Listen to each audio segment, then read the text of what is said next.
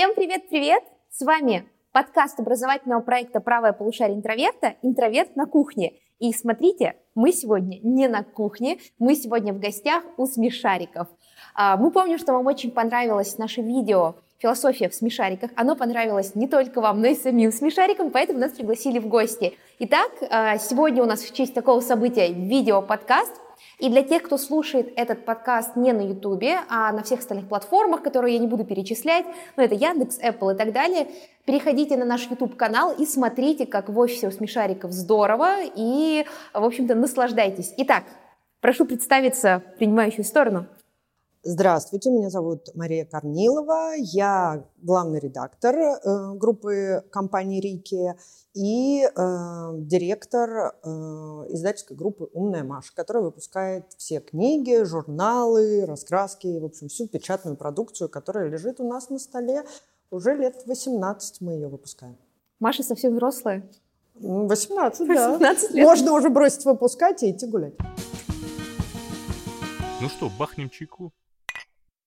У нас э, «Правое полушарие интроверта» и у Смешариков э, для вас сюрприз. Мы для вас придумали конкурс. И обязательно досмотрите наш, дослушайте подкаст до конца, чтобы о нем узнать. Хорошо. У нас, конечно же, главный вопрос про Смешариков, потому что Смешарики, вот в моем детстве я помню, как они еще появились. Как вообще придуманы были Смешарики? Вот такие веселые, круглые, хорошенькие. Как пришла эта идея? И кто придумал? Какая вообще была эта история? У каждой легенды ведь есть исток. Да, и у каждой легенды есть много версий. Я расскажу, как я ее видела, потому что я присутствовала в тот момент, когда они создавались, но при этом не я их создавала, поэтому я могу как очевидец рассказать, но у каждого очевидца субъективное представление об этом. Была такая фирма, давнишние-давнишние годы, там, значит, она называлась «Фангейм», и она занималась разработкой настольно-печатных игр для детей. В общем, недалеко тоже была от детского направления. Вот. И там мы изготавливали разные игры, и в какой-то момент была сделана игра, по-моему, для концерна Бабаевского она делалась. Там были, по-моему, в пряничном домике такие кругленькие конфеты, наверное, как драже. Вот. И там работал нынешний у нас, значит, арт-директор Салават Шайхинуров, и, по моему мнению, он первый, кто обратил на это внимание. Вот. И они с женой э, такую зацепились, озарила ли их идея «Мир без насилия». В то время было очень много мультиков, там «Том и Джерри», когда все били, лупасили друг друга, после этого выживали, снова лупасили друг друга. Вот. И, в общем, как-то хотелось чего-то доброго, но одновременно современного. Вот. И, значит, а Илья Александрович Попов тогда был тоже руководителем этой фирмы «Фангейм». И он вот поверил в идею Салавата и тоже ею заразился. И они стали разрабатывать этих персонажей. Естественно, они очень сильно видоизменились относительно этих первоначальных дрожжей. Вот. И более того, они много, несколько раз потом еще менялись. Поэтому, да, и, значит, у Салавата была жена Аня Мальгина, Мальгинова, которая тоже принимала достаточно большое участие. Потом э, они вдвоем пришли э, к нашему худруку Анатолию Прохорову, который э, в то время э, занимался колобками. Вот, э, колобками? И... Колобками. А, помните, колобки. «Следствие ведут О, колобки», да, колобки, и многими другими мультиками на студии «Пилот». Они вместе с татарским там эту студию вели. Вот. И вот придя к такому метру и практику одновременно, наши тогда еще ребята, сейчас уже взрослые люди, вот, получили очень большой такой заряд направления, и Анатолий Прохоров согласился стать худруком, ну и вообще вот помогать двигать направление. Хотя вот там, по его воспоминаниям, сначала это было ощущение, что пришли какие-то оголтелые ребята, собираются захватить весь, весь мир, с чего бы, при том, что у советская... анимация, да, это я тоже еще отдельно расскажу насчет того, как получилось. Вот. И э, вот они стали, ну, на самом деле, как это, ноги и вера, да, и дальше это стало постепенно развиваться. И такие, определенным образом, конечно, визионерские, м- визионерское такое видение и вера в то, что обычные люди еще не видят. Потому что ничто не предвещало, вот я помню тот период, что анимация – это то место, где есть потенциал. Тогда, по-моему, около двадцать часов анимации в год, что ли, а производилось. Какой-то год? Значит, смешарики вот именно вышли на рынок и стали, по-моему, две тысячи четвёртый или две тысячи третий, угу. две тысячи четвёртый. Вот. А, соответственно, до этого они, ну, не знаю, две тысячи второй, наверное, вот так. Могу ошибаться в датах. Вот. И я там вот вначале помогала, помню, описывать образы первых персонажей, потому что Салават представлял, какие они должны быть, как художник в голове, а текстами нужно было облечь. Вот я помогала облекать. И я лично тоже ничего от них не чувствовала. Думала, какие-то слащавые персонажи. Ну ладно, им виднее. Мое дело помогать. Как слащавые редактора. Персонажи. Тогда они даже не были такими. Например, ни Кроши, ни Ежика не было. А там, были, был? там были, например, Коха и Муха. Практически, на мой взгляд, неразличимые персонажи. Один, видимо, кошка, а другой медведь. Да простит меня Салават, если я что-то напутала. Вот, так вот их э, и правильно сделали, их разделили визуально, и они превратились вот э, в Ежика и Кроша. А, был, э, значит, гу- был такой гусений, у него единственного была шея. Но То под... есть это был, был смешарик шеи? Ше... А как... ну, э, это был смешарик не шеи. Это, ну, он, ш... он был смешарик, у которого э, круг был телом, а шея с головой из него вырастала. Ну, похоже на существующих животных. Вот. Но от него отказались. Ну, вот. Может быть, это к лучшему, потому что, возможно, это симпатично выглядит, но по описанию это... Не, он, кстати, был очень миленький, и он, кстати, был прообразом Пина. А, у него был характер Пина? Он был тоже вот в этой шапке, он был такой бодрый. И он разговаривал с таким тоже акцентом. А тогда еще акценты не а, придумали, пока не придумали. придумали только образы, ну и какие-то хар- характеры. Вот. Было вот, по-моему, оное привидение, вообще куда-то слилось, оно даже не было круглым, оно где-то там бродило. Вот. А многие были, кстати, похожи. Каркарыч вот прям был таким, почти таким же Каркарычем, как и сейчас он существует. Вот. А, была, по-моему, Буренка вместо Нюши, и она тоже с кем-то слиплась и превратилась в Нюшу. Вот, поэтому, поэтому, когда задается вопрос о том, как это родилось, то я бы говорила о, о синергии, о прошествии времени. Огромное количество людей каким-то образом оказывалось в нужное время с нужными... с нужными другими людьми, и э, это все наращивалось, создавалось, укреплялось, и все, кто входили в проект, вкладывали какой-то свой... Был, например, Игорь Шевчук, который придумал название «Смешарики». Э, ну, он в том числе помогал, там, стихи писал для смешариков, но вот по сути вот название, вот вклад человека в название, да, то есть и мы теперь не можем представить смешариков без названия «Смешарики». То есть не поймешь, кто тут главный. Ну, в смешариках все понятно, они шарики, они смешные. Вот, да. У меня вопрос. Вы говорили про описание персонажа. Кто придумывал все эти кетч-фразы? Потому что, вот, например, у моей одноклассницы был младший брат, и он всегда говорил «елки-иголки», вот это крошевское, когда он еще глазками делает так бум-бум. Кто все придумывал вот эти кетч-фразы знаменитые, которые со смешариками ассоциируются так же сильно, как и их внешность? А, опять же, мне сложно сказать, я не думаю, что это что-то, возможно, придумывалось изначально, да, прорабатывалось, что вообще эти фразы запоминаемые должны быть. Но, скорее всего, у нас был ведущий сценарист, который написал большую часть серии со смешариками, Алексей Лебедев. Вот, и, возможно, часть... Первые сценарии, понятно, прямо на них отрабатывалось, как должен выглядеть сценарий, поэтому там многое переделывалось. Вот. И, возможно, это было придумано в ходе написания сценария. Оп, рождалась фраза, да, какая-то. Потому что вот прямо так придумать заранее, без контекста сюжета, вот я как креативщик, мне кажется, что все-таки они рождаются из материала такого, как течение жизни. Да. Вот. Но, что, но ты можешь себе поставить там зарубочку, что надо, чтобы они были. А вот когда они у тебя подцепятся из текста или из вот этой среды окружающей, это никто не знает. Предлагаю по чайку. Хорошо. А сколько людей вообще изначально работало над, ну, смешариками? Потому что вы говорите, что это такая большая командная работа. Неудивительно, потому что смешарики — это же целый мир, вселенная. Вот сейчас в, в ТикТоке очень много Очень много видео, где люди действительно какие-то теории заговоров раскручивают из серии, из серии, как это все движется, о том, что смешарики — это культ, поэтому там нету внешних персонажей, они исчезают и так далее и тому подобное. То есть действительно мифология просто невероятная по поводу смешариков, тем более выросло, вот как я, целое поколение, которое с ними росло, с этими смешариками. То есть, ну, я уж, конечно, в школе училась в двухтысячных, но тем не менее смешарики, они вот меня всю жизнь сопровождали, а сейчас есть совершеннолетние люди, которые с самого рождения, ну, в общем-то, выросли. Растут, да, растут с смешариками. Хэштег «Вырос на смешарик». Да, «Вырос на смешариках». Вот. И э, сколько людей нач... ну, изначально работало, и какая команда сейчас?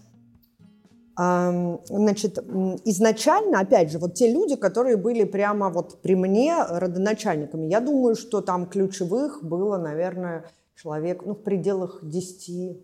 Ну, вот, может быть, ошибаюсь на один. А это аниматоры или это вот вообще все? Это ведущий режиссер, ведущий сценарист, худрук, арт-директор, генеральный продюсер, вот эм, там по, ну, поэт или какой-то креативный директор, он тогда значился, вот, эм, эм, будущий руководитель, руководительница эм, студии СКА Петербург, которая производство мультиков, эм, художники, ну, они чуть меньше, может быть, но художники, которые создавали первые образы, кто-то же должен был это рисовать, вот, эм, Ну вот, вот их и получается, там, даже я, как просто помогающий написать текст, и только потом начинаешь уже участвовать в этом всем. И вот они, собственно говоря, десять-двенадцать человек костяка, которые поднимали вот базовый стартап.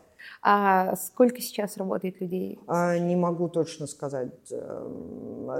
Я остановилась на цифре, что в СКА Петербург работают триста человек.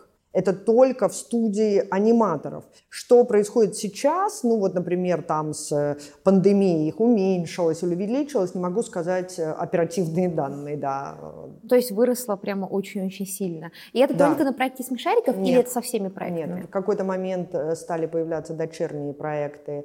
Это «Пинкод», Под, ну вот научный, да, такой проект, потом появились «Малышарики», а до этого еще появились азбуки со смешариками, такая, ну, отстоящий проект под, под какие-то задачи, под какие-то темы. Потом в две тысячи двадцатом году, значит, мы объединились с фирмой «Аэроплан», которая делала «Фиксики» и делает, собственно говоря, «Фиксики». Вот. И, в общем-то, вот не могу сказать, опять же, точно как, какие даты, но у нас есть еще много других проектов, которые постоянно поднимаются. Вообще мы так движемся в сторону инкубатора проектов. Такой маленький Дисней? Эм...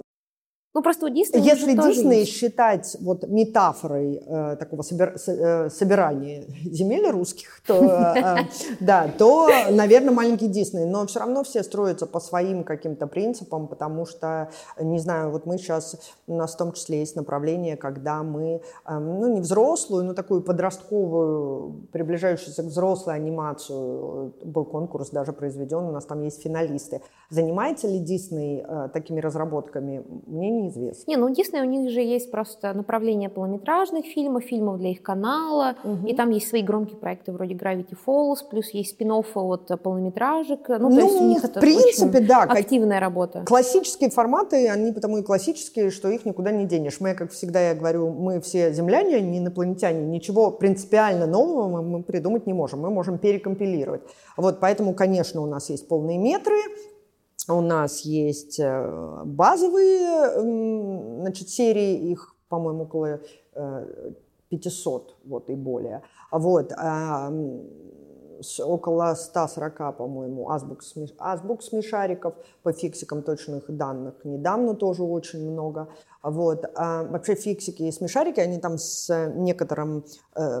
Фиксики вышли немножко позже, но, в принципе, по масштабам они тоже примерно такого же размера. Вот. И отдельно проект «Малышарики», который как раз показался очень хорошо. То есть он, и он первый проект, который сделан на основе просчитанные, разработанные методики. Если смешарики – это скорее такая полумистика, стечение обстоятельств, mm-hmm. и реальный такой выплеск, прорыв.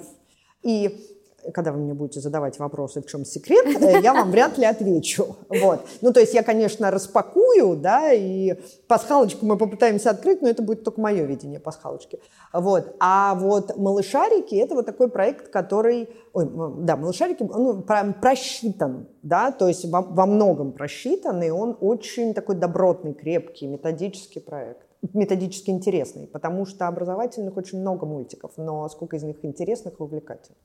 Ну, я смотрела вот «Фиксиков», мне понравилось. Я не знала, как микроволновка работает, а мне «Фиксики» рассказали. Да, полезно иногда. Я просто помню, что были какие-то похожие мультики в моем детстве, но они все были не отечественные, иностранные. Были какие-то гномики, которые рассказывали, как фотосинтез работает. Вот, я сразу так вспомнила.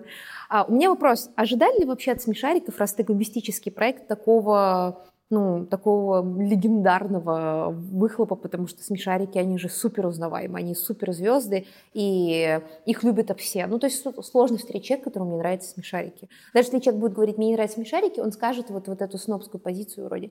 Ну, вот когда-то «Смешарики» были классные, вот новые сезоны мне не нравятся, скорее всего, новый сезон он не видел, этот человек. Потому что я, конечно, посмотрела новый сезон, когда вышел новый сезон, но «Смешарики» все равно всем нравятся. Они угождают и детям, которые, казалось бы, уже все полюбили вот эти агрессивные мультики иностранные. Они нравятся и взрослым, и которые очень критично относятся ко всему новому и постоянно говорят, вот раньше было лучше. И людям, которые, в принципе, анимацию не очень любят. То есть, наверное, есть люди, которые любят «Смешариков», но мне кажется, у вас просто нет сердца. Вот э, ожидали ли вы, что будет такая большая всенародная любовь? А, я думаю, что ожидал Илья Александрович. А он верил. Кто визионер, тот и ожидал, да. Потому что я вот всем рассказываю э, такую... ну, как сказать, байку, но она реально, вот так они и обрастают и становятся байками.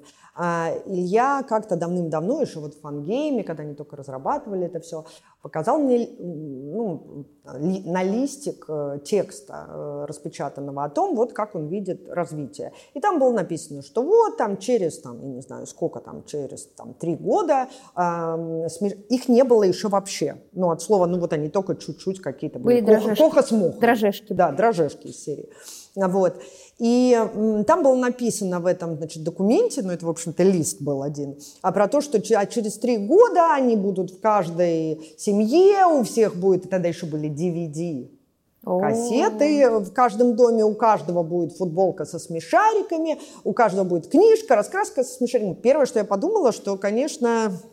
Ну, не все с ним в порядке, как бы, вот. Ну, думаю, ну ладно, комплекс Наполеона, но, с другой стороны, ч- начальник хороший, действительно делаем хороший, ну, чем бы дитя не тешилось. А через три года все было так, как было написано в том листике. И после этого я теперь, когда мне кажется, что у людей комплекс Наполеона, ротик-то прикрываю. Кажется, что просто человек видит дальше, чем... Ну вот просто, не стоит. Подождите, я во сколько к, к возрасту сорок пять лет, я уже догадалась, что время играет какую-то роль в нашей жизни, то теперь я даю времени пройти. То есть нужно было подождать. Значит, «Смешарики» изначально, ну, как вот, рождались как великий проект. Да, я думаю, что да. Хорошо, тогда э, у меня... Это же вопрос. Вера, это, это вера. Же не расчет. Это прыжок веры. Ну да, ты вот просто чувствуешь, что ты оказался рядом с чем-то, ну вот, рядом с энергией. Принадлежит ли она тебе? Сколько роли сыграл ты в ее становлении? А может быть, ты просто считал ее, да, и как это, подневольно исполняешь, ну вот, замысел, да? Но чуйка вот этого, ну, того, во что это может вырасти, это, несомненно, талант. Ну что, бахнем чайку? Как вы думаете, почему «Смешарики» всем так понравились? Ну, то есть, вот мы говорили, что они классные и милые, и я вот уже Кроша не знаю, как его потрогать, потому что он такой трогательный. А, но почему-то они всем понравились. Много же было мультиков, которые заполоняли канал, потому что «Смешарики» же раньше, сейчас мы их в интернете смотрим, тогда же они по телевизору показывали их. Почему они смогли взять и переманить публику? Хотя вроде много было амбициозных проектов тогда. Ну, во-первых, смотрите, во-первых, они все-таки вышли на пустой рынок почти. Переманивать в то время мало кого Нет, надо было. Нет, но тогда же были каналы, заполненные иностранными мультиками. Да. Было сложно mm-hmm. с ними соревноваться. У них там и другие бюджеты и так далее. И тому подобное. Ну, во-первых, мне кажется, что они все-таки отражают русский архетип. О, на, давайте, нашу непознанную душу. Давайте остановимся. Какие архетипы в «Смешариках» а, кто? Вот Кроша-то какой архетип? Не, я бы не так говорила. Я говорила, вот вообще архетип русского народа. Мы такие многогранные. У нас никогда нету, даже если мы заявляем черное и белое, то на самом деле у нас внутри м, двойственность такая и глубина. То есть на поверку можем быть простые, ну как, как русский бунт, беспощаден, да, но при этом редок. Вот. Но уж если случится, то беспощаден. Вот также смешарики, например, многогранные, они, но они же круглые, у них двойственные. Они внутри многогранные, так-то они маскируются хорошо. Вот. Например, вот на Западе не так хорошо считывается их вот это, ну, их энергетика, потому что она другая, да, по отношению к менталитету там Европы. И вот, например, их двойственность в чем? Например, Крош. Вот, казалось бы, ну, сангвиник к сангвиникам. Вроде довольно простой такой, ну, в общем, что, куда-то понесется, там что-нибудь устроит, не испытывает терзаний. Ну, такой очень простой персонаж. Но на самом деле он довольно глубокий, и у него, например, именно ему приходят неожиданное озарение, как, знаете, такое называется, так, по-моему, это еще говорят отсахи, хотя это больше подходит к Копатычу, но когда его вдруг пробивает, он что-нибудь скажет, а ты потом, ну как так-то, я столько думала, так не сказала, а он вот выхватил откуда-то, да. Ну вот и рядом с ним ежик, это такой русский интеллектуал, который постоянно думает, думает. Да, и при этом ежик, например, кажется, что он мягкий персонаж и податливый, а при этом есть ряд серий, когда он упрется так, что ты его вообще не сдвинешь. И это тоже очень, вот как бы, на мой взгляд, о русском архетипе, да, покладистый, покладистый, покладистый, а потом вот, а извините, а вот в этом... С места не сдвинусь. Мне кажется, очень культурный русский архетип – это Бараш. Вот этот поэт, в нем как будто бы есть, с одной стороны, он как Фет, то есть тот поэт и тот художник, который не хочет быть связан с какой-то реальностью, чистое искусство. А на деле Бараш, когда припрет, он всегда он начинает очень активно действовать, он внезапно э, начинает активно действовать, и, мне кажется, поактивнее, чем Крош себя ведет, такого Некрасова превращается в деятельного, радищего персонажа, который очень все активно делает. Ну, может, вообще тяжело э, жить, когда через тебя проговаривается дар. То есть ты как бы, может быть, и по-своему бы хотел жить, а он проговаривается и проговаривается. Еще вопрос, умеешь ли ты его высказывать, после... ну, он в тебя проговорился, тебе его и высказать надо. И вот тут эти все муки творчества, да, могу сказать, не могу. Поэтому, да, они там, каждый по-своему. То есть и Нюша тоже, многие воспринимают ее как, ну, такая капризуля, такая... Чуть ли поверхностная. Не... Ну общем, да, как будто наезжающая, а на самом деле она такой м, и центр, который двигает их во многом, да, то есть они, поскольку у них вообще направленность такая на принятие друг друга, вот в особенностях своих, то Нюша, например, запускает огромное количество процессов, да, которые позволяют им меняться. Вот. Почему еще? Вот, ну, во-первых, потому что они близки нашей природе, так скажем. Вот. Потом, вот с одной стороны, есть мнение, что искусство должно напрягать. Ну, то есть, какое бы ни было последствие, если напряжение есть. А с другой стороны, было бы классно, если бы катарсисы были, да, чаще. Ну, да. То есть, реаль... какое-то раскрытие. И вот смешарики, они, в принципе, предлагают решение. То есть они затрагивают близкие переживания, которые, ну, как у Грушковца, у всех есть. Вот. Но они одновременно всегда предлагают э, не однозначное решение, а повод для раздумий. Как бы тема, в принципе, не остается брошенной. А это довольно терапевтическая ситуация. И, э, наверное, нам иногда хочется посмотреть фильмы с каким-нибудь... Кто-то кого-то ударил э, значит, молотком, и при этом никто не умер. Но это же не э, гармоничная ситуация. Вообще после удара молотка, ну, страдают. Вот. А у смешариков этого нет вообще. И оказалось, что мож... ну, нарушены каноны, что можно без отрицательного героя строить драматургию. Ну да, кстати, это же уже такая более постмодерновая драматургия. И смешарики, они же выступают э, как герои, как и антигерои постоянно. Ну, они, по сути, антигероями выступают, когда идет столкновение характеров и интересов. Ну да, просто нам показывают с разных точек зрения, и да? Всегда у всех есть мотивация. Ну, ну вот появляются же какие-то новые смешарики. Например, я помню, там на год э, мыши, по-моему, был. Там был на каждый год, э, в зависимости от китайского. Но они как-то не, не, не передерживались. А вот это, знаете, истории. В этом есть в чем особенность, что в зависимости от того, под какую цель ты вводишь персонажа, так он и живет. Когда ты вводишь персонажа под Новый год э, для обновление, да, для того, чтобы это стало событием, вот он так и живет. Да. Когда-то, наверное, ну, Биби же появился постепенно, он не с самого начала возник. Вот это каким-то образом складываются так звезды, не знаю, энергия так течет, что какие-то персонажи могут зайти. Но пока не помню, кроме э, Биби, может, даже «Железной няни», хотя она в самом начале появилась. Да, она же в самом начале появилась. Да, а, так, чтобы... Вот «Клон», кстати, с одной стороны, один раз... Но а, она оставила стороны... такой след, этот да. клон его всегда вспоминают и обсуждают. И я всегда говорю о «Клоне», там такая интересная штука, что вообще-то клон – это проба отрицательного героя, но как оборотной стороны самого лосяша. То есть, по сути, ну, с точки зрения метафоры, это, ну, как бы добро и зло лосяша. Да, ну, он такой, как сейчас Круэлла вышла, вот две стороны, не знаю, почему не Круэлла. Да, вспомнила. И два ли это персонажа или один? В конце же даже неизвестно, кого они отправляют. Ну да, там же такое осталось. Да. В лучших традициях sci-fi мы да. не знаем, кто... Ну и вот это остался. Вот, это интересно, это такая отличная попытка рассказать, что вообще-то все зло и добро в нас. Я вообще не видела, честно говоря, чисто злых людей или чисто добрых. Всегда прорываются какие-то нюансики. Ну да. А у меня вопрос. Смешарики не очень популярны в России. Я знаю, что сейчас у нас есть очень популярный проект «Маша и Медведь», который повсюду, и я видела, ну, как, не то чтобы в это не верила, не задумывалась, но я помню, как в аэропорту Шар-де-Голь я видела вот эти куклы, угу. и они продавались наравне с какими-то местными игрушками. Я подумала, ничего себе, я после этого зашла в интернет посмотреть и увидела, что «Маша и Медведь» она повсюду, и в Китае она очень популярна. А смешарики, где их еще показывают, в каких странах? Как у них там дела?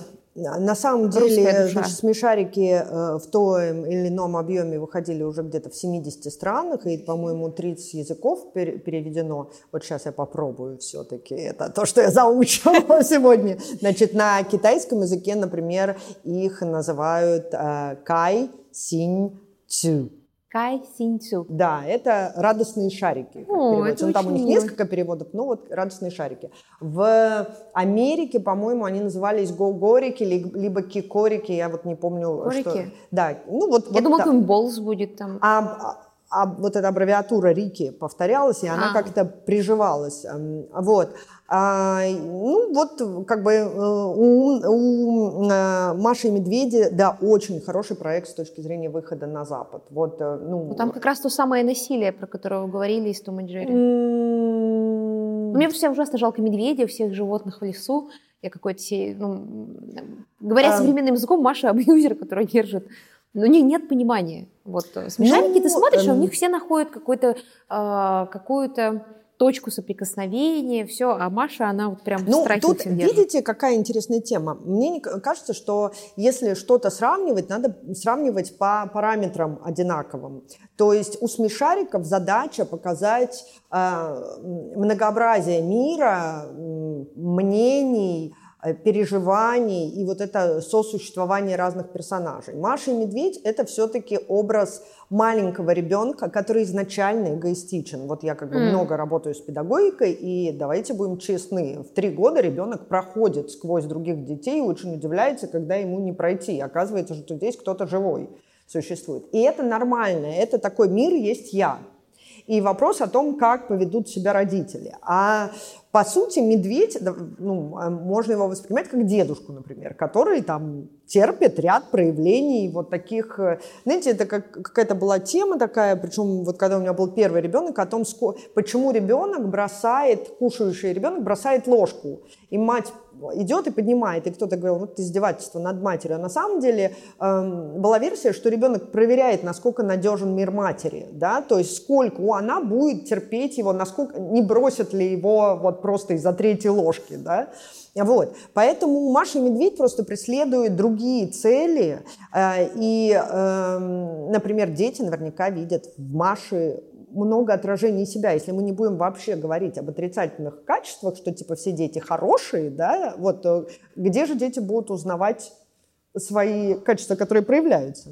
Поэтому это просто разные по задачам сериалы, да. Но э, я помню, я помню, я очень долго защищала Машу и Медведь, все говорили, вот как раз как вы. Я просто, поскольку все время работаю в Смешариках, mm-hmm. мне все время говорят, Смешарики прекрасные, а вот...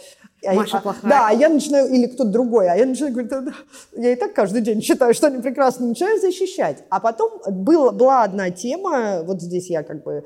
готова признать. У меня ребенок смотрел «Машу и Медведь», ничего я вообще как бы не замечала, никаких вот этих штук. А потом он у какого-то простого врача закатил истерику, при том, что всегда спокойно ходил по врачам. И закатил такую истерику, я думаю, да что такое, с чего бы это? Ни, ни зубных не боялся, ничего. Вот. И прямо какой-то врач, там, типа, мягкий массажист или кто-то, кто даже ничего не... Ну, просто есть эти костоправы, да, там. То есть не насильственный врач. И я вышла и думаю, не могу понять, стала искать причинно-следственные связи и поняла, что он очень много смотрел Маши, где там «давай-давай лечиться», когда она, вот этот врач, который носится за этими бедными волками и закалывает. Там еще эти бедные белки. Ну вот как бы, и, видимо, вот эта тема сыграла, потому что я больше не нашла никакой аргументации, вот тут я немножечко там озаботилась. Но в целом мир-то многообразен, э, ну, нужны всякие разные штуки. Да, и резон... камертоны нужны разные, резонансы тоже. Да. Предлагаю по чайку. А какое будущее у смешариков, ну, которые основные главные смешарики, классические?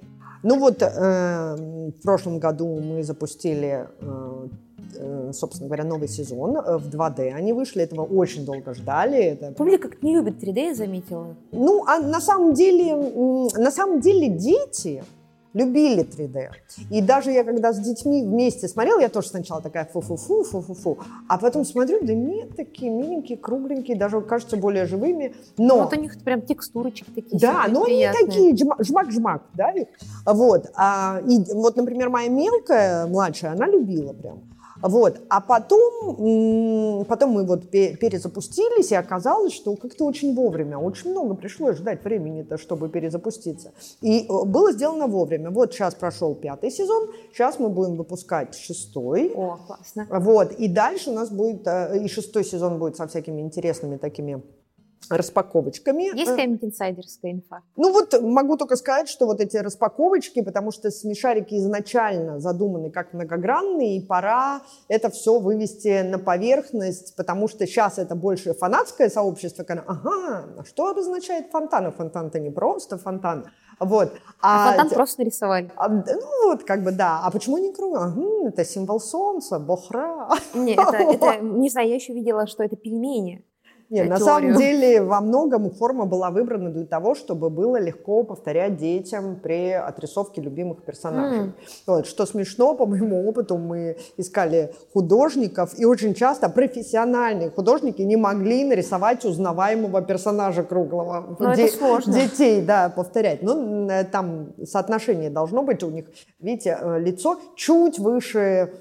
центра, глаза, давайте и тогда покажем. Появляется тело. А как только вы опускаете ниже, он становится головоногим полным. Вот, и там вот эти нюансы надо чувствовать. Так, друзья, если вы будете повторять, давайте запомним лицо ну, чуть выше ну, центра. Э, вот не все лицо, а вот, например, глаза должны оказываться в верхней половине, потому что если вы их снизите, то все, у вас будет ходячая голова. Перестанет она воспринимать. У него а так она воспринимается... шея.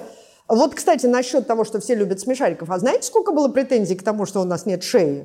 Да? Да, педагоги, про что, Какой-то... что вы рассказываете детям, они решат, что мама круглая. Я тут как раз недавно прочитала Брэдбери, и все-таки он наш, когда там благодаря сбою родильной машины ребенок родился не в то измерение, и у них объявилась голубая пирамидка вместо ребенка. Вот, и как они к этому пытаются приноровиться. Вот так насмотрятся круглых, понимаете, а потом будет, ну, как, как компьютерные игры наиграетесь, а потом у вас везде шарики вы складываете.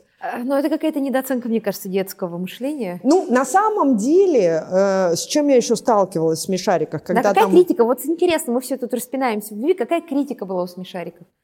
Ну, на самом деле, очень много критики было к простоте отрисовки. Например, э, на Западе был большой вопрос к тому, почему у вас смеша... отрисованы персонажи для младшего возраста, а сюжеты и драматургия там... ну, взрослые отдыхают иногда. И это разрыв шаблона, например, ну, вот от классических ожиданий. Потом, ну, значит, совсем есть такое, совсем такое высокомерие, типа, ну, что там ваши эти смешарики? Вот надо смотреть авторскую анимацию. Но это, на самом деле, очень часто, очень просто решалось. Ну, например, у меня была какая-то приятница давным-давно, я помню, говорит, что, твои смешарики? Вот, и какую-то мне книгу там показывает красивую, ну, французскую изданную, букварь с такими абстрактными буквами, которые вообще не понимают, что это за буква. Вот. И, ну, главное в ответ не изумляться, как ты можешь любить. Я же не знаю, сколько она их смотрела. И я ей говорю, слушай, а ты сколько смотрела-то? Вот, она говорит, там что-то, два или три. Я думаю, от теле она смотрела. И я специально под нее подобрала какие-то серии, потому что все равно все двести серий не могут быть идеальными. Она их, и говорю, вот эти, глянь просто. Вот, и она после этого мне позвонила и говорит, блин, знала бы я. Ну, что все вот так, да. Тут еще вопрос в том, что мы можем... Ну, очень многие люди, вот, не знаю, мне кажется, это вообще у большого количества народу есть такая тема, все, что популярно, да, все не, не должно быть принято. Да, пока это... Многие даже ждут, пока сойдет популярность, чтобы посмотреть какой-то фильм. Это такая распространенная довольно тенденция. У меня было такое, я и сериал «Мисфитс», но мне действительно очень... много о нем говорили, мне потом не понравилось. Мне кажется, что это еще такая тема, выход из-под влияния. Ты ждешь, ну, да. когда перестанет быть влияние, чтобы сделать свое решение. Поэтому вот мы не знаем, сколько из того, кому не нравится, туда погружались. Или, знаете, есть тоже такая тема, ну, как бы вот зри, зри в корень. То есть тебе может не нравиться внешний облик, тебе может казаться отрисовка очень примитивной, особенно если ты художник. Но эм, я всегда задавала себе такой вопрос, готова ли я позволить себе, чтобы внешняя оболочка не дала мне э, посмотреть глубину? Просто это... потому, что она мне вот просто не очень нравится. Но это уже личные какие-то... Много есть мультиков, которые отталкивают. Например, у Никелодиона, у них же такая достаточно...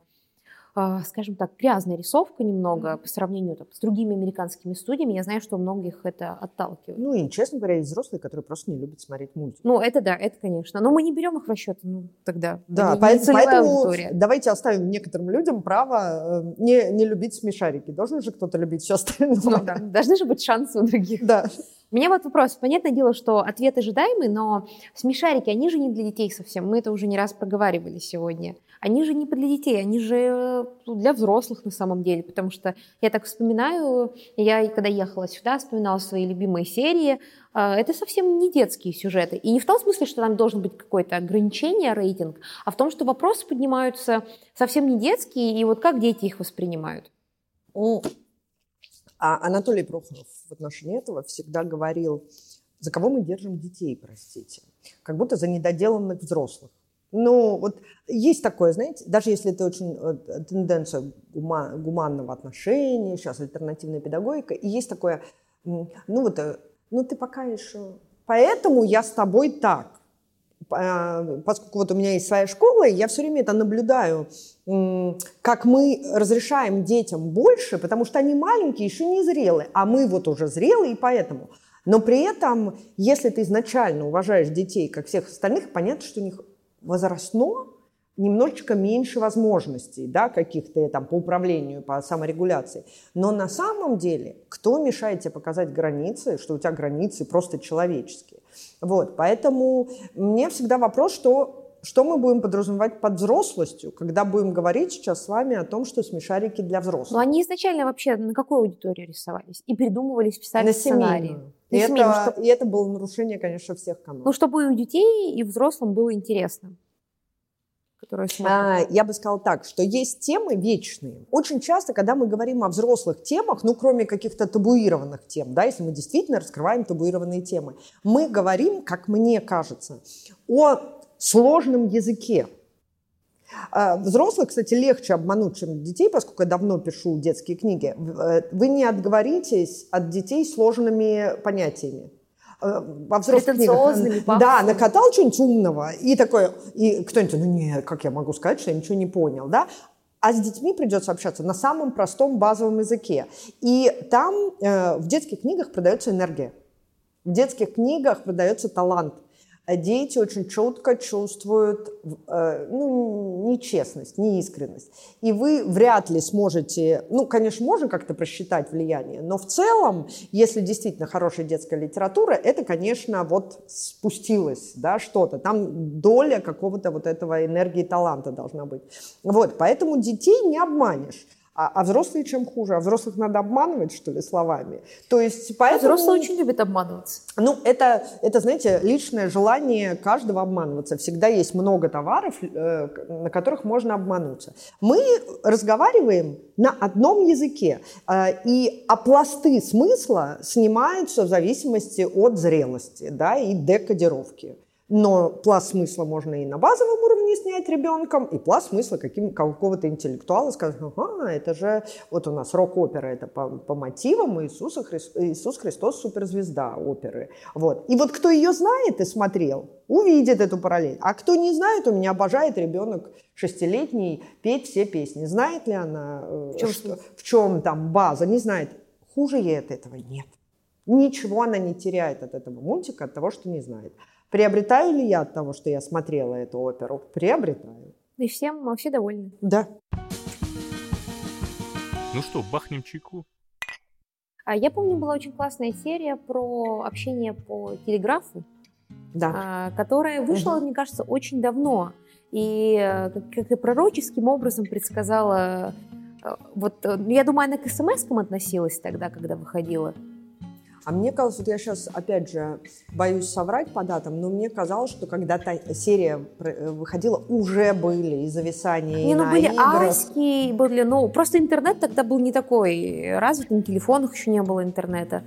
Ну, конечно, Аська была, и, ну, мейл-агент, господи, где люди тогда общались? Ну, в общем, не, там, я прямо помню, что она была актуальна уже когда вышла, то да. есть уже было что-то. Ну, просто она... сейчас это прямо ну, горячая тема, потому что я э, как-то эту серию часто вспоминаю, когда появляются, когда Клабхаус вот вышел, все вот эти угу. новые у нас соцсети появляются, я все время вспоминаю вот эту тему про телеграф, вспоминаю серию про, не дай бог соврать, по-моему, это был...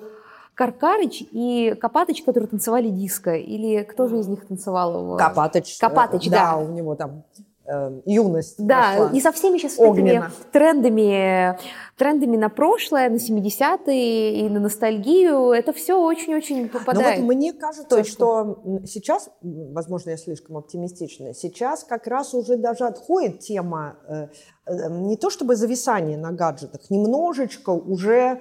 начинают очинаться люди, да, то есть начинают их использовать больше. И, хотя, конечно, есть много у детей проблем.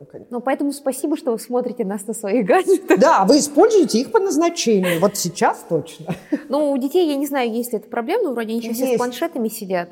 Есть. Ну, я не знаю, я в детстве сидела у телевизора, поэтому, наверное, это хуже а, ли это было лучше? На самом деле у детей эта проблема есть, если взрослые не уделяют внимания формированию других культурных интересов. То есть, когда взрослые... На самом деле, во многом к планшету и гаджету пристращают ребенка взрослые. Вот этим «возьми», нежеланием поговорить. Ну, то есть, а откуда ты можешь знать, что у тебя в альтернативу есть, например, прекрасный разговор с родителями, если у тебя его нет? Ну, ну да. И все. Это очень классная позиция, потому что я вот постоянно сталкиваюсь со всей этой историей, поскольку мы работаем в соцсетях, то, что соцсети зомбируют людей, но ну, я все считаю, что... Смотря что ты там делаешь. Смотря что ты там делаешь. Можно ведь смешариков смотреть, наши курсы смотреть, например, и вот прочее образовательное. А, есть, например, мнение такое, поскольку я еще занимаюсь современной детской литературой, есть, например, мнение, что дети должны читать. Это такое немножко, на мой взгляд, немножко заскорузлое чтение. Читать, а вот аудио ни-ни. Вот, даже, ну, наверное, ну, край аудиоспектакля «Мелодии». Вот так вот. Вот. А, но... Вот что я вижу? Я вижу, что новое поколение очень адаптировано к аудиопрослушиванию. У нас такого нет. Они реально, у них клиповое мышление, но я сейчас о хорошем его варианте. Они играют и слушают.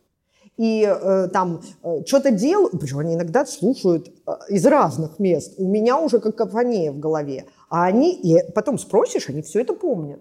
Вот. И, они просто готовятся вырасти и работать в коворкингах. И на самом деле к тому, что... А почему нет-то? Если вот у меня ребенок слушает, там, вот сейчас надо задано на лето, там, Куна прослушать мифы, или там... Вот он не прочитает их никогда. Ну... О Куне не будем пока разговаривать. Вот. Но зато он их прослушает. И почему я должна мешать ему гаджетами пользоваться? А в итоге он там подсел Хэриота вот читать. Он, мы сидим в кафе, он ждет в кафе еду и слушает Хэриота. Не слушает, не видео смотрит, не играет в компьютерный игры, а слушает Хэриота про животных. Какие у меня могут быть к этому претензии? Ну, только если он выбрал Хэриота, а не меня для разговора. Как так?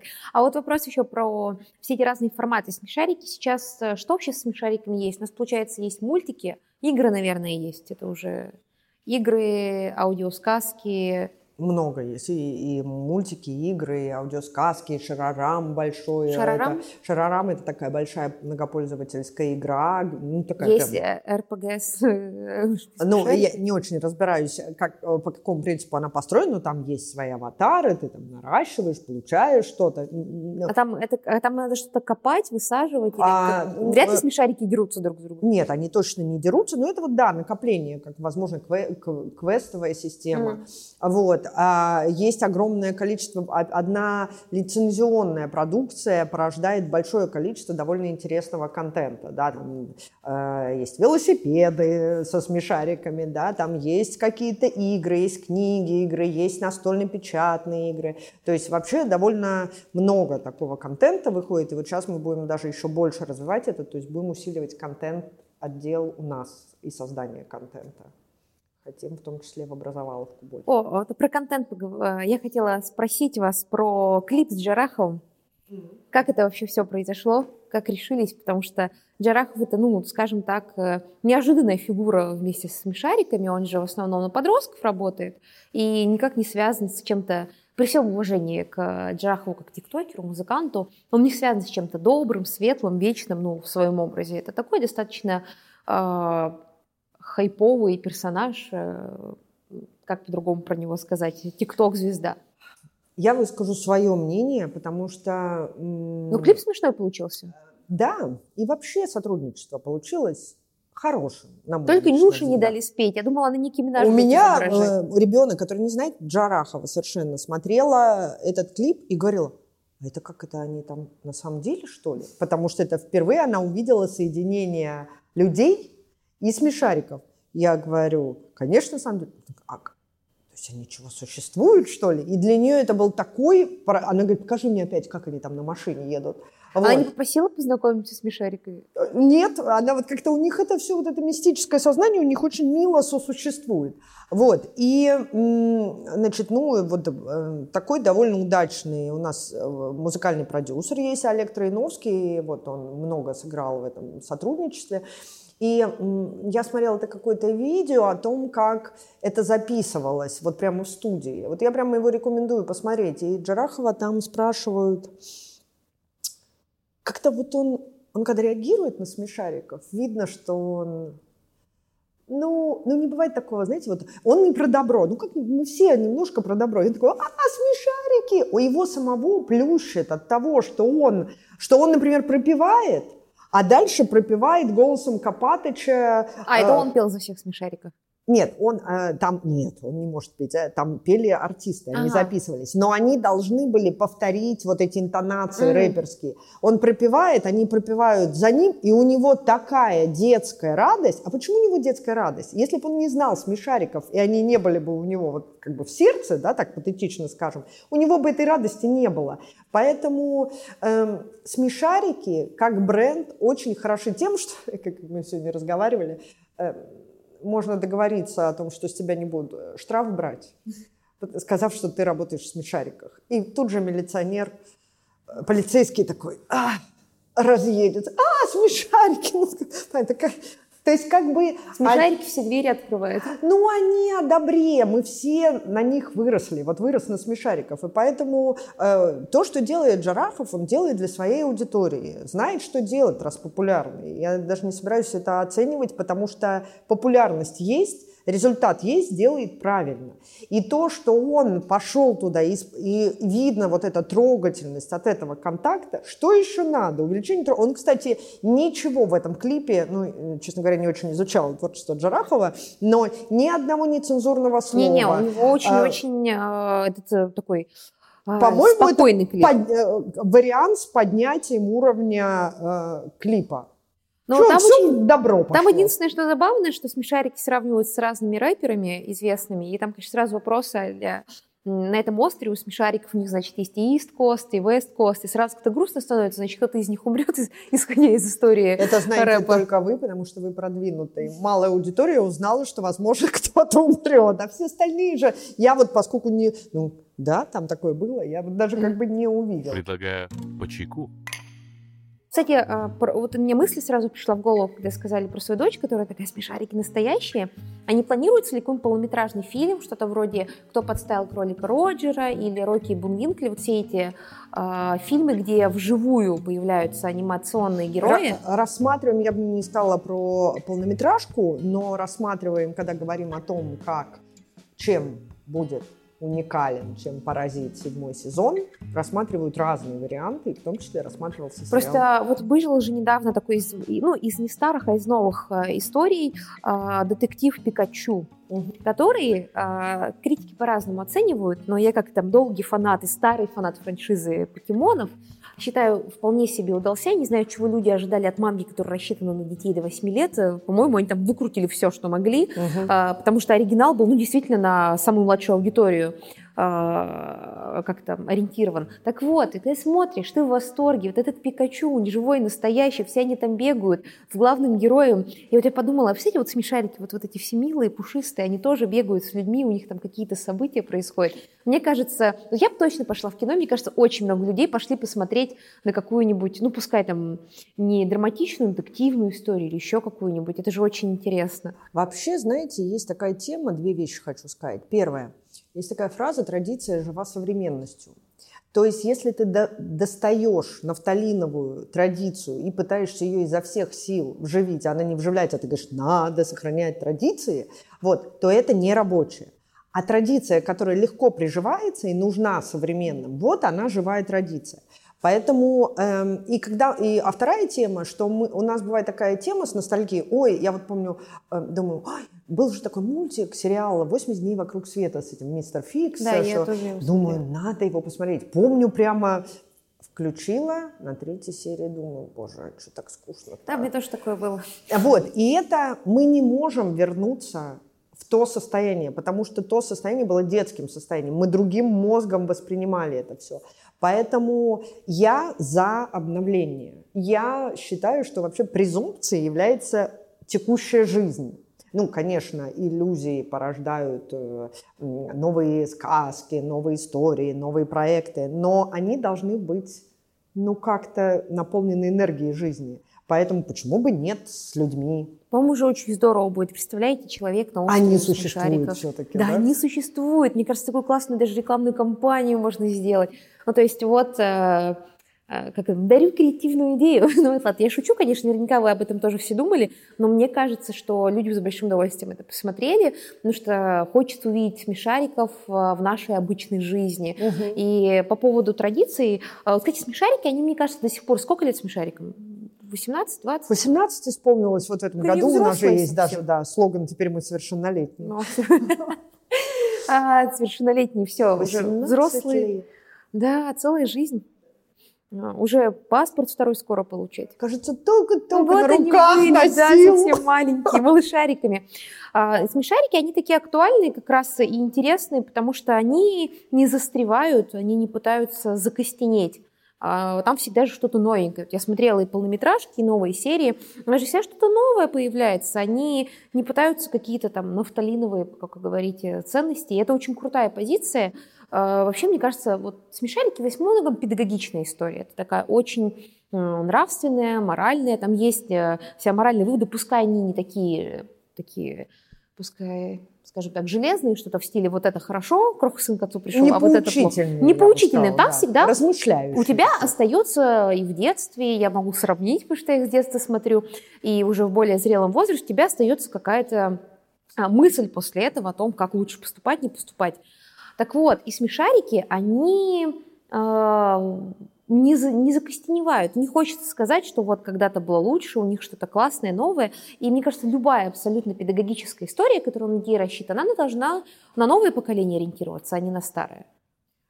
Мне вообще кажется, она не на поколение, она вот текущую жизнь. Вот какая она, вот ну, он да. контекст. Можно и о старом рассказать, но тогда это как бы как ну, наука, мы рассказываем о старых временах, вот можно реконструкции делать, да, там еще что-то.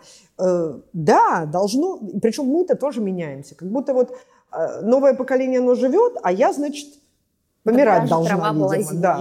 да, ну, перестаньте, все, оно закончилось. Была зеленее, вспоминайте те, то есть как бы давайте своему времени свое место, да, но я живу сейчас. И вот там, там Джарахов или Моргенштерн, они есть, они вызывают какой-то ну, вот резонанс, да? И я смотрю, почему, какие есть современные исполнители. Я не думаю, вот в мое время, ну мое время, вот мое время, а сейчас не мое время. То есть как бы. А есть какие-то современные мультики, которые вам нравятся? Ну кроме смешариков. Мне ли? Да. Какие-то детские истории. Ну на самом деле. Семейные истории. Ну, там прям из последних мне понравилась Рая, повелительница драконов. драконов. И вот все говорят, что Луку надо посмотреть. Вот еще Лука не класс. смотрела. Вот. А, ну, мне вообще Миядзаки нравится, но он мне нравится вот этим своим ино состоянием, там, когда даже дети просто... А вот этот дядя, он добрый или злой? Непонятно, да? Потому что там совершенно другая вот эта концепция. Вот. А, а так... Ну, вот, вот из последних вот назвала, да, что, а больше... А Гравити Фолз какой-нибудь? Гравити Фолз тоже уже так и не смотрела. Гравити Фолз, ну, я смотрела, они не вызывают ни, ни, ни отвержения, я просмотрела все, но меня не зацепило. Но, я, честно говоря, вы понимаете, я же каждый день с мультиками работаю. Очень тяжело одновременно их еще и смотреть. У нас была такая шутка в издательском отделе. У нас же все сидят, работают и смотрят мультики, потому что им надо смотреть, как развился. Я все время приходила, эту шутку можно было повторять раз двадцать. Ну, не каждый день, правда, иначе это ты приходила и говорила. Так, ну опять мы на работе мультики смотрим. Вы когда работать-то будете? Вот. И вот это главное, наездом. Работа мечты, смотреть мультики. Да, и потом ты уже не можешь вечером смотреть мультики. У меня вчера муж пришел и включил мультик и смотрит. Я говорю, в смысле, ты собираешься один смотреть мультик? Он говорит, а что, я люблю мультики. А я такая, нет, я не буду в свободное время мультики смотреть. А у меня тоже друзья говорят, Лиза, типа, давай все, чтобы на Ютубе. Я такая, нет, спасибо, я по работе столько Ютуба смотрю, я вообще этот Ютуб ну, вот не да, видела. Да. И ТикТок тоже самое. Говорит, Лиза, ты же смотришь ТикТок ради работы. Нет, я сижу и насматриваю его, чтобы знать, что там происходит. Уже такого удовольствия нету. Ну вот да. Захватили мы то, где другие отдыхают, да, в работе. Как там? А, ну, есть же эта шутка. Сделайте свое хобби, свои работы, и вы ни дня да. не проработаете. Это ложь, это ложь. Это да. А вот у меня вопрос про личную жизнь. А у смешариков, они же статичные. У них что-то будет меняться? Ну, что у них происходит, вот все эти события, даже с клоном Лосяши. Но по факту, каждый, мы можем включить любую серию, вот там первую, двадцать первую, триста пятьдесят первую, и у них всегда стартовые позиции одинаковые. Вот поменяется ли что-нибудь у смешариков? И у них всегда а... будет вечное лето. Не могу, нет, ну зима у них тоже была. Ну, это я образно. Не могу сказать, но это очень большой риск. Вот в этом сериале очень большой риск начать их, например, выращивать. Не просчитаете последствий. Ну, то есть, думаю, что пойдут в другом направлении по поражению, порази, чтобы поразить зрителей. Просто у нас же есть и вечное отношение Бараши и Нюши, которые ни к чему не приводят. Значит, они то сходятся, то расходятся. Они, как у всех есть такие друзья, которые сходятся и расходятся. Вот это Бараши и Нюши. Есть Крош и Ёжик, которые вот те самые друзья, которые всегда дружат, но регулярно ругаются. Есть у нас бесконечный огород у Копатыча, все эти внутренние терзания э, Каркарыча. И они никуда не двигаются. А движение как будто а бы смотрите, нет. Это тоже об этом же. Есть линейные сериалы, когда вы смотрите, как будто эти, значит, люди в сериале члены вашей семьи, да? И на этом построены хорошие сериалы, что ты садишься вечерком, у тебя новые друзья чего-то там совершают и изменяются как-то. Вот. А смешарики построены по принципу, что ты придешь, и всегда это будут твои любимые смешарики, но ведь, посмотрите, вам продолжает смотреть интересно быть. Почему? Потому что трактовки разные, события, ну вот, э-м, задачки разные, да? И опять же, повторяю вот эту фразу, а зачем? изменяться. Ну, а вот еще, вот очень хорошие смешарики, сто процентов, но на сто пятьдесят еще бы их подрастить. И сломается вот эта неповторимая, да, ситуация. Но мне хочется какого-то движения. Нет, в смысле, возможно, новый персонаж появится. Об этом я ничего не могу сказать. Смотрите, инсайдерская информация. Я... Ну ладно, посмотрим. посмотрим. Главное, не предводим. Будем ждать, будем ждать. Будем... А потом... Ну, кстати, в ближайшей серии там вроде должен быть персонажик-то один. Ну ладно, все, все мы замерли в ожидании. Хорошо. Итак, смешарики — это как воспоминания, там, не знаю, в детстве, в деревне у бабушки, всегда все хорошо. Внутренний рай. Внутренний рай со своим конфликтом и катарсисом. Да, внутренний рай на земле. На земле. Потому что они живут спокойно. Ну, не знаю, ну, на земле, не земле, но это такой утопический остров немного. А как тоже сказать, волшебства нет. Всем, что делают они, вы можете воспользоваться сами, по сути. Ну, он не знаю, он вот утопический пин... только тем, что мы никто не живем на острове ну, с восьмью людьми. Ну, не знаю, утопический он тем, что мне надо деньги зарабатывать, у них эти все ресурсы есть. Вопрос, откуда ну, у них металл, время, вот откуда это, у них пластик. Базовый доход вам выдадут, и будете тоже жить на утопическом острове. Ну, просто там интересно же по поводу их знаний. Ну, ладно, это я сейчас, конечно же, углубляюсь в все эти фанатские теории. Лосяж получает книги с большой земли, у него компьютер есть, он оттуда что-то добывает. Значит, где-то есть капитализм, где-то есть развитие. Почему у них там только а у нет. них базовый доход и Швеция. Ну, они, они, ну, они тогда... Ой, Швеция, Швейцария. Ну, не знаю, они какие-то сектанты уже, у них там все внутри. Да подождите, наоборот, а смотрите, за... готовьтесь. Ну, ладно, готовимся, узнаем капиталистический... Чем заниматься, да. когда будете да, на базовом доходе. Да. Итак, будем готовиться, и «Смешарики» — такое программное, программное произведение для тех, кто хочет жить на базовом доходе. Готовьтесь заранее. Готовьтесь заранее, да. Спасибо большое. Пожалуйста. Я надеюсь, вам, наши дорогие слушатели, зрители, напоминаю, что этот подкаст есть в видеоформате. Если хотите увидеть совершенно шикарные, восхитительные офис смешариков, то заходите на наш YouTube и смотрите этот подкаст в видеоформате. Ну а если не хотите, то поставьте нам просто лайк, сердечко, отзыв на той... Э, том, том подкастном вашем приложении, в котором вы его слушаете. Надо еще показать сердечко. А, вы да, забыли, как это сердечко, выглядит. Да, вот так выглядит. Спасибо большое. Я хочу сказать большое спасибо вам. Большое спасибо смешарикам. Да, нам было очень интересно. А, пишите в комментариях, какой вы смешарик. Вот я, кстати, хочу как Шульман сказать, какой я смешарик. Я считаю, что я наполовину Копатыч, наполовину Нюша. У меня всегда мои любимые персонажи. Какой? У меня всегда есть желание пойти что-нибудь построить в сарае и вот тоже посидеть красивой у окна. А я, наверное, лосяж, легкая безуминка. Меня только прельщает. Чисто лосяж, да? Раньше я думала, я пина, а потом мне надоело ну, ориентироваться на молотки там всякие. А, я, я раньше думала, что я а, бараш или каркара. Что-то у меня были такие ориентиры, а сейчас другие. Вот взрослеешь, хочется на дачу. А, ну да, я, кстати, скоро тоже видела. Движение. Копатыч двинулась. Да. Ну, Копатыч, мне кажется, один из самых популярных в России персонажей. Он такой архетип русского, русского деда. Да. Сыромяжной правдой. Сыромяжной правдой, и все мы к этому двигаемся. Так что пишите, какие вы смешарики, пишите свои теории о том, что... Распаковывайтесь. Распаковывайтесь, серии. Да, серии, какие у вас смешарики. И у нашего проекта будет еще совместный со смешариками проект. Мы пока рассказывать вам не будем, но вы можете попробовать угадать. И смотрите смешариков, смотрите и слушайте «Интроверт на кухне». Спасибо вам большое. Вот я помашу лапкой за кроша. До свидания. Пока.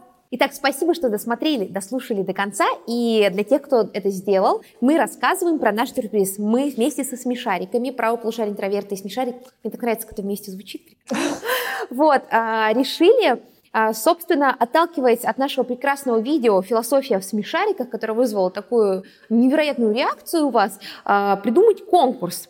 Мы тут обсуждали, что смешарики – это вещь и для людей всех возрастов, и о том, что не только мы занимаемся, как иногда пишут в комментариях, поиском глубинного смысла, и что не зря, потому что вот у нас инсайдер рассказал нам, что есть такие все-таки легенды даже внутри студии. Я знаю, что вы наверняка имеете свое собственное мнение по поводу какой-либо серии смешариков. Так вот, мы объявляем конкурс. Вы берете любую серию смешариков, которая вам больше всего нравится, и пишите, как по-вашему, о чем она на самом деле. Ну да, распаковочку делаете. Да, распаковочку. Что это? Может быть, это какой-то заговор, возможно, это об экологии, возможно, это про что? Про как раз капитализм. Может быть, это с какими-то параллели произведениями, художественными, да, которые вы читали. Может быть, это про Бога. Так что пишите нам в комментариях. Обязательно, ну, уточните, гадание что это... смешарикам. Да, что это конкурс «Тайный смысл смешариков». И для трех самых интересных... Мелких, тайных смыслов? Тайных смыслов, да. Возможно, кстати, что-то угадается ими. Ну, ну это покажут да, со, по- временем. со временем. Гадаем по смешарикам. Гадаем по смешарикам. Мы приготовили такие призы. У нас будет три места. А, первое место – это экскурсия по великолепной, восхитительной, прекрасной студии смешариков. А, и, конечно же, приятные сюрпризы от самих смешариков и сертификат от нас «Правое полушарие интроверта». Ну и второе, третье место тоже получит сертификаты на наши курсы и классный мерч от смешариков, который, мне кажется, сам по себе тоже чудесный приз. Поэтому обязательно пишите нам в комментарии, сколько будем на месяц даем на род. Да, пусть думают. Да, думайте, нужно пересмотреть все пятьсот серий, выбрать ту самую и написать подробную распаковку, как вот сказано. пятьсот серий. И пишите, мы будем выбирать их и обязательно объявим победителей в наших соцсетях ровно через месяц после выхода этого подкаста. Пишем в комментариях на Ютубе, хочу уточнить. Итак, на этом точно все, и мы ждем ваших комментов и историй, которые, я надеюсь, заткнут за пояс наше видео по философии. Всем пока. До свидания.